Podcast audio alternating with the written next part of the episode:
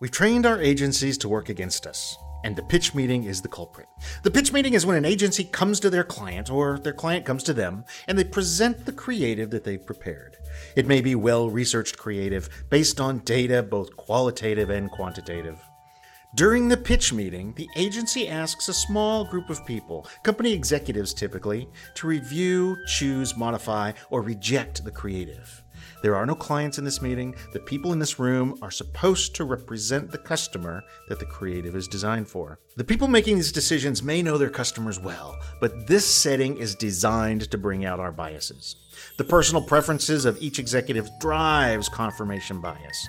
The emotion of past wins and past failures drives availability bias. The love of cool designs drives novelty bias. And the highest ranking executive in the room gets differential treatment. I'm not sure if there's an official deference bias, but there really should be. The pitch meeting is a tough time for the agency. Regardless of the research done, if the executives don't like the creative, it puts the relationship at risk. So the pitch meeting becomes about pleasing the client, not the client's customers. This is how failed campaigns get launched. This is how website redesigns reduce revenue for the business. And this is how agencies get canned for the decisions made by this small group of executives. The oppression of the pitch meeting can only be broken by the client. Uh, or so I thought.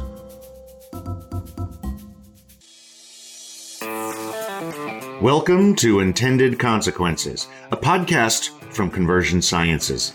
I'm Brian Massey, and I believe that anyone is capable of using behavioral science to predict the success of their marketing campaigns. Marketing magic is real, and I'll teach you how to harness it people have this lie that's been ingrained into their brain that, well, our target market doesn't read anymore. They don't read. No, they don't read crap. Garrett Mehrguth runs an agency called Directive, and he's taking some unusual approaches towards his client relationships. Today on Intended Consequences, we'll learn how Garrett is using transparency, data, branding, and hard decisions to help shape the culture of his clients. He believes, as I do, that this is in the best interest of a client's customers, which will ultimately serve the brands we work with. Right, so there's multiple people in every single department here with no accounts that do hiring, they do strategy, they do weekly one-on-ones with everyone in their department. Like these are all the things that build an environment that's fun to be in and successful and, and enjoyable, you know? We've got this team of people that is well managed and motivated and properly sourced. And the goal still is to make fundamental changes in the businesses that are your clients. So, what are those things that you run into where the customers aren't helping you help them to uh, steal a line, I guess, from Jerry Maguire? I think they're always helping us. I don't want to say that you know the, the clients aren't helping us. I, I think they're doing a lot of times everything in their power. I think where I think some fundamental things that I hear a lot that are hard for people is number one, nobody likes content that they didn't write themselves. That's number one. So we actually don't sell a ton of content creation anymore, even though we were paying hundreds of dollars per article and we were doing it right. Even when other people write for me, I'm like, it's it's a great post. I just wanted to send it that way, right? Like it's very hard. Like one of the most difficult things in agency life is to create content, especially as an organic agency, so we, we support mostly now larger in-house teams. They have a lot of content people internally, and we're helping them strategize, create better kind of fundamentals, better guidelines for every net new piece and why each will be successful with the research and the standards and the imagery and internally linking, all of that. I'm so glad you put that on the table because you you really just crystallized for me what the problem is. Because there was last year I stepped away and had other people writing for our blog, which is an important source of, of leads for us and uh, you know I, I, came to hate my own blog and it wasn't because it was poorly written and other people like i love that article i love this article uh, you really did galvanize it.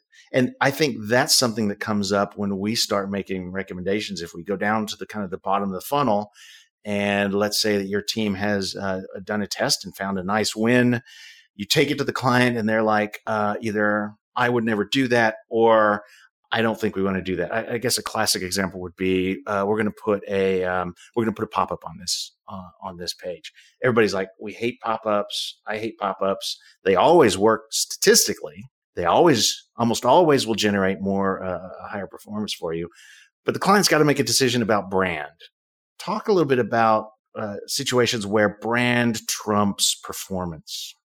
Well, first off, brand always trumps performance. Okay. I'm a performance marketer who recognizes that if you're doing SEO, PPC, CRO, whatever the heck you're doing, if you're sending people to a website with a poor brand, good luck because everything is hindered by it. Everything. Now, with that being said, people's brands aren't nearly as weak as they act like they are. They're not nearly as fragile as they act like they are. In other words, people are so worried about protecting their brand that they can't actually empower their brand. And so when you look at it from that of a, a place of fear and a split, then you can start to understand where the client's coming from. And then you have to learn to make those suggestions within it. A huge one for SEO firms and even PPC firms, same thing. SEO firms is a lot of times trying to get an H1 approved. Like you know, this H1 needs to have the keyword in it for proper on page SEO, but they will never put that there because the product team, especially in SaaS, right? You have product teams that own products from like the development roadmap as well as the on page SEO for that product page, right? And they'll never approve it because that's not in their copy, that's not in their brand guide.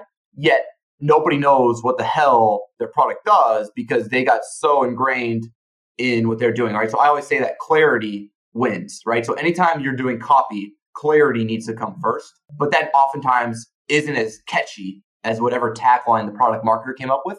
Your brand is not as as fragile, fragile as you think yes, it is. I, it's uh, hilarious. And yep. and empower your brand. I, I mean, a lot of the barriers that we run into are exactly people. They've set up these boundaries so that people don't abuse the brand. But it is that they're taking the approach as if, oh my gosh, if anything changes, if anything goes out that's wrong, then we're destroying goodwill with our customers. And so as a result, they don't they don't empower the brand. That's that's a beautiful vision. But we're guilty of it as agencies. The reason we exist as an agency is because people can't necessarily hire us internally, right? That's at the end of the day, we're a talent firm. We're connecting people with a problem to the talent that they couldn't either hire or manage internally. Okay. And what we do then is we have these really great training programs. We get these young, talented MBA students, uh, you know, double majors, graduating three years, these awesome young men and women, even older, experienced people who are transitioning fields. We bring them into our companies and then we productize our deliverable we say, here's your Asana checklist. You need to do this every week for the client, right? And what do we do? We raise our floor, but we think that our brand or our company or deliverable is so fragile that we actually lower our ceiling. In other words, you create this productized deliverable, this agency that can quote unquote scale. But instead of creating a checklist that's asking the specialist questions, you're prescribing what to do in a universal way that actually lowers the ceiling for the quality of results you can get for a client.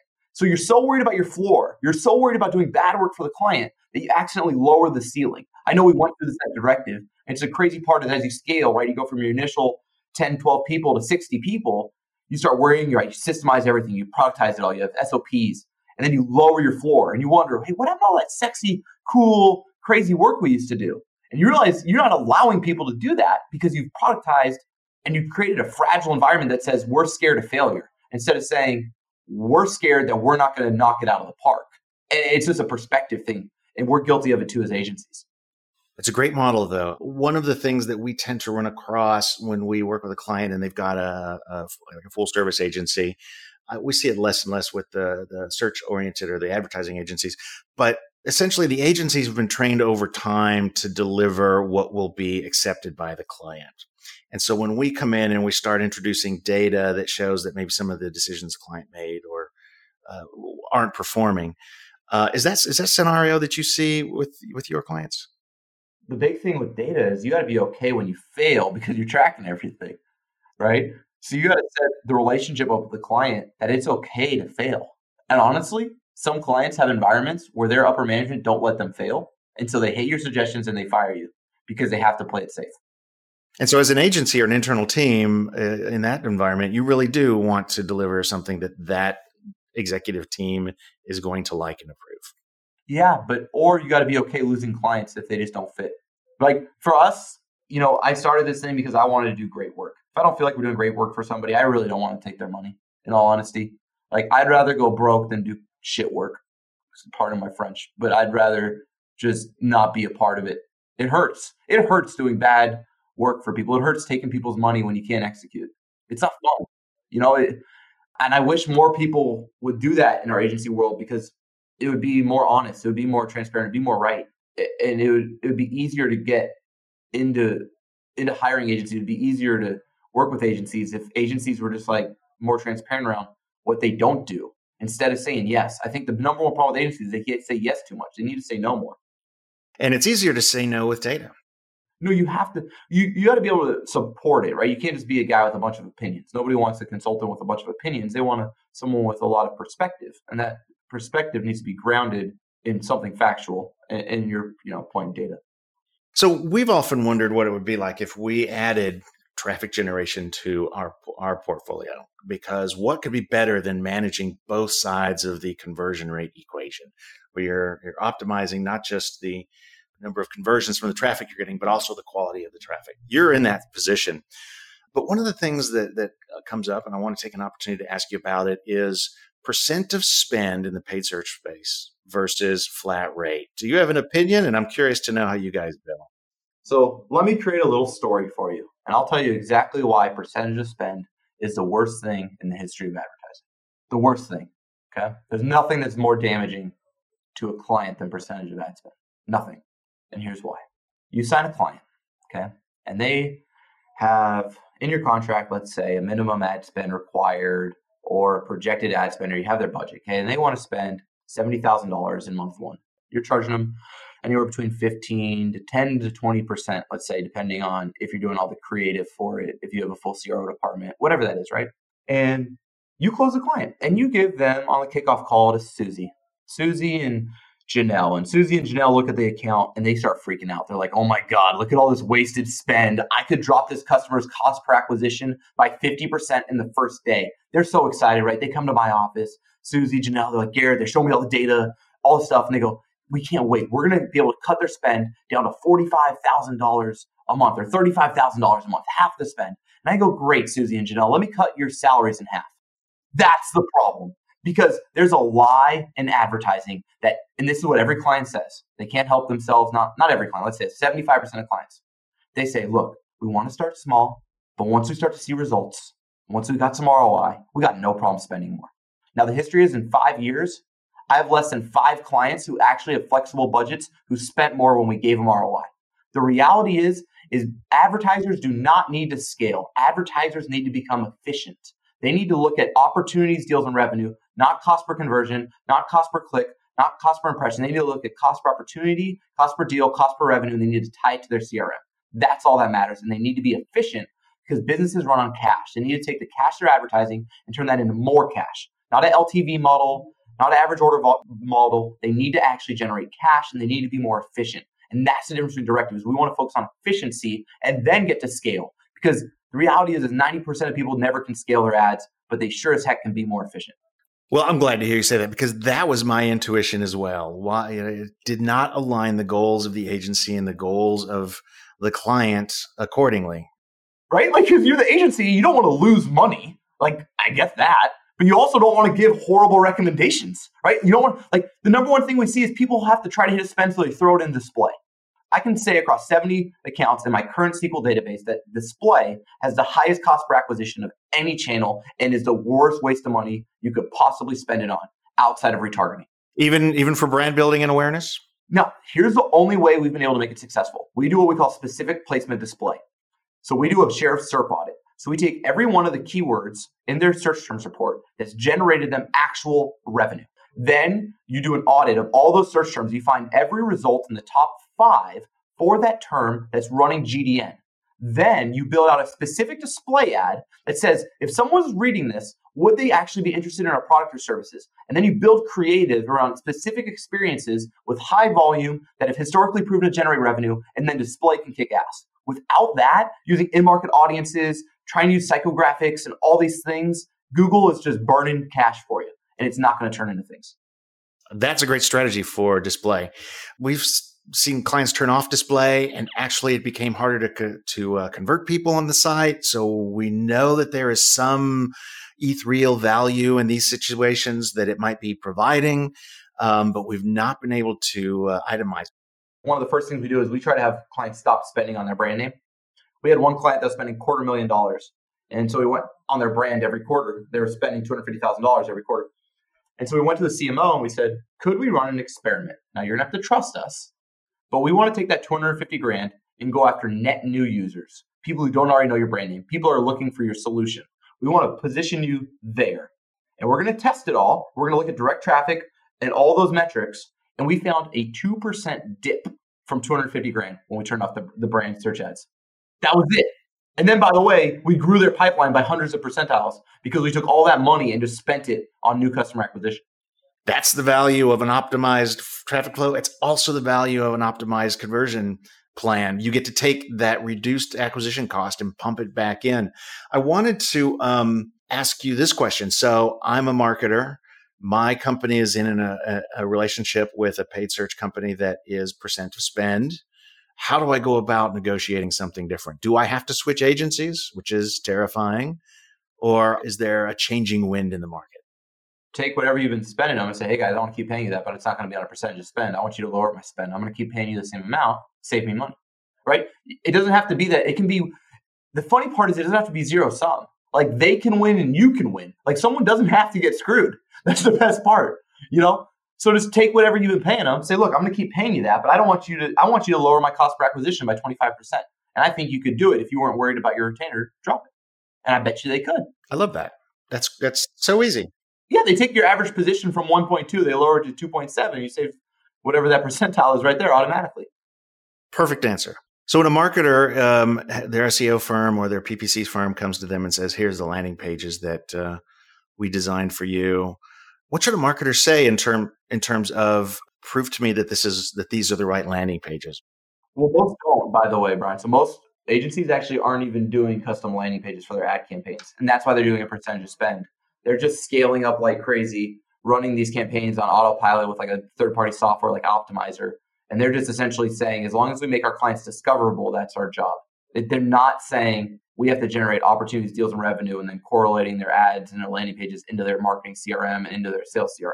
I'd say only 10% or less are actually even doing that in search right now.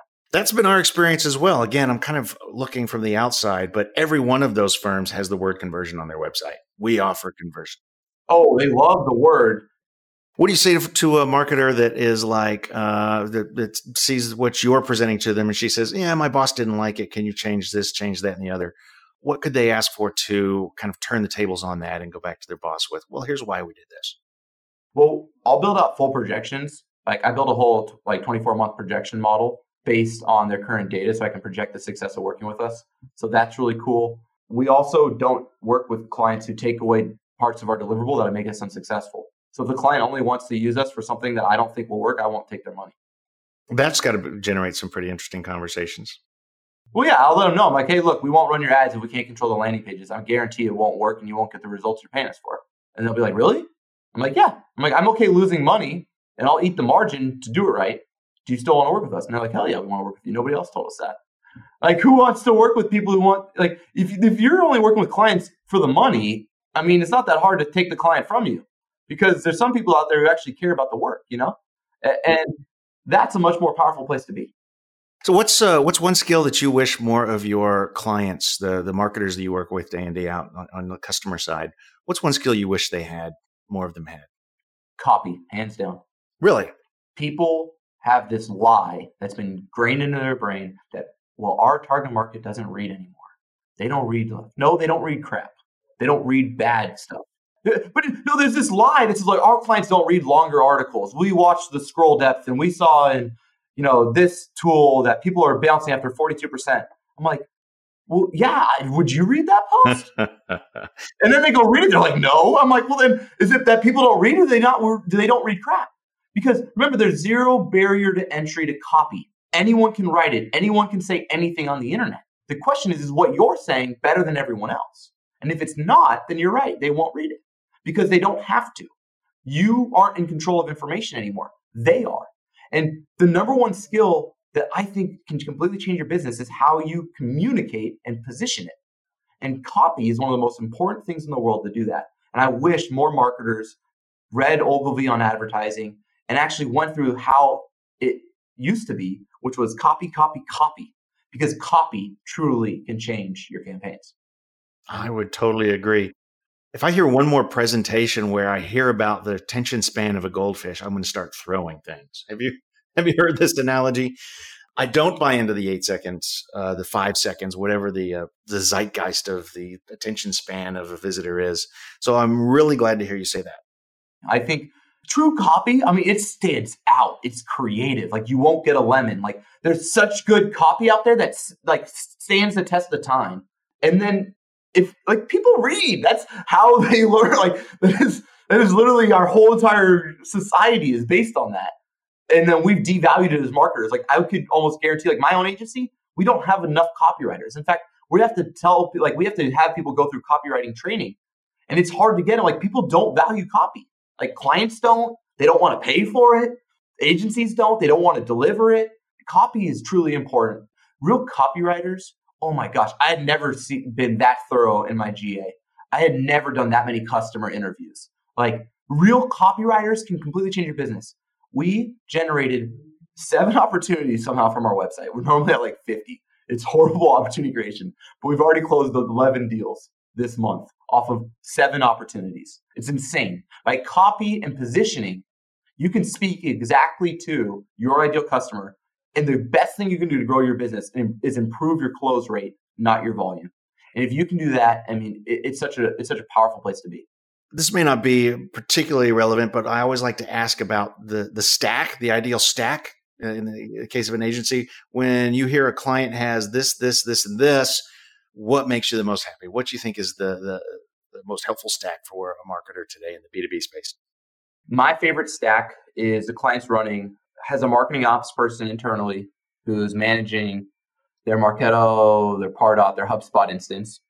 They have a world class sales development team that they're struggling to see if they want to pay us on the search side to generate leads or if they want to keep using their SDR team. I love that. So the SDR team is usually running on an outreach.io integration straight to Salesforce with a bidirectional sync. And then we're sending everything from our custom landing pages and from their website into their Marketo. It's getting scored. So we're generating MQLs. Those MQLs are going to opportunities, like to the SDR team to turn into opportunities. It's all going then to an account executive in Salesforce if I hear a client's got, you know, that going on, I mean, my job's easy. We can do our thing all day. So, you know, great marketing CRM, world-class sales development team, great, you know, sales setup. It's not because for us, it's like, cool, we generated you leads. Did you turn it? Because if I don't make the client more than they're paying me, they're going to fire us. It's not rocket science. Any resources for a marketer if they want to start exp- uh, exploring how to build a stack like that? I wouldn't overthink it. Just go. You can use BuiltWith take your favorite marketing teams that you're like, wow, those people do amazing marketing. Use builtwith.com, put their domain in there, see what tools they're using, and just copy them. You don't have to be an innovator. You just got to be better at executing. There will be a moment that first reshapes the pitch meeting dynamic for you. For me, it was when an agency gave me three mock ups of a new design and asked me to choose the one I wanted to proceed with. I said, I don't know, go collect some data and tell me which one I should pick. When you get back to the office, try a little experiment. Pull up some of the creative that your agency or your internal team has delivered, and instead of considering what you think of it, ask yourself, how could the agency collect some data to help us make this better? If you listen to this podcast, you'll be familiar with several of the tools that can be used.